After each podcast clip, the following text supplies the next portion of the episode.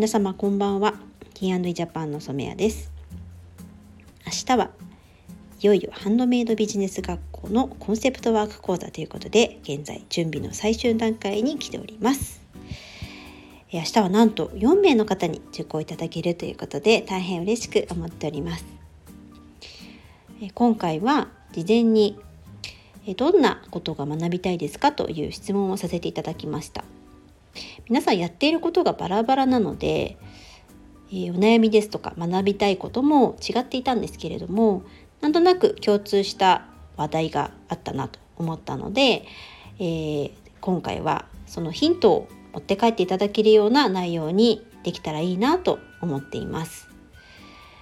えー、講座の中では私はいつも皆さんでこう話したりとか考えたりという時間を多く設けるようにしています。一人で悩んでしまうと見えてこない視点っていうのをグループワークですとか発表を聞いたりすることで、えー、得てもらうそういった時間ってとっても貴重だと思いますし同じこうハンドメイドをしてたりあの飲食かこだ関わらずなんですけれどもそういった共通のことをやっている方たちの意見っていうのは非常に参考になるかなと思うのでそういった時間を多く今回もなっていくかなと思います。結構ですね私準備は割と緊張しいなので前日までギリギリまでやっているタイプです。はい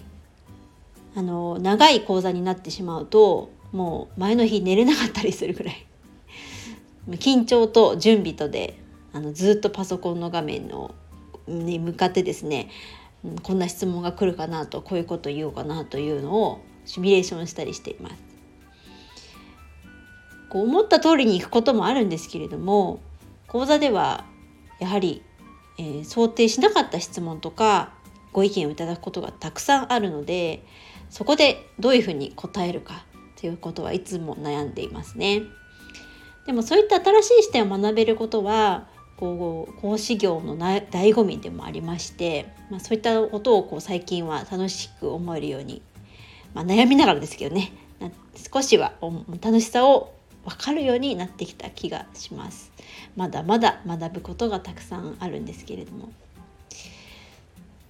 えー、明日はロータステーブルラボで、え、初めてのワークの開催になりますかね。今まではあの地域の学習センターさんの方で、えー、6回講座ですとか単発の講座でお世話になっていたんですけれども、え、ロータステーブルラボのレンタルスペース1階の方ですねをちょっとお借りしてやってみたいと思っています。こういろんな雑貨を見ながらですね、えー、講座を学ぶということでお茶を飲みながら少しリラックスした状況でやるっていただこうかなというふうに考えています。はい。えー、明日のビジネス学校終わってから12月もですねこう少しご要望があるので年末にかけて何か学びたいなっていう方ありましたらあの講座のリクエスト等も承っております。是非お気軽にメッセージいただけたらと思いますのでよろしくお願いします。ということで明日お会いできる方楽しみにしております。ではまた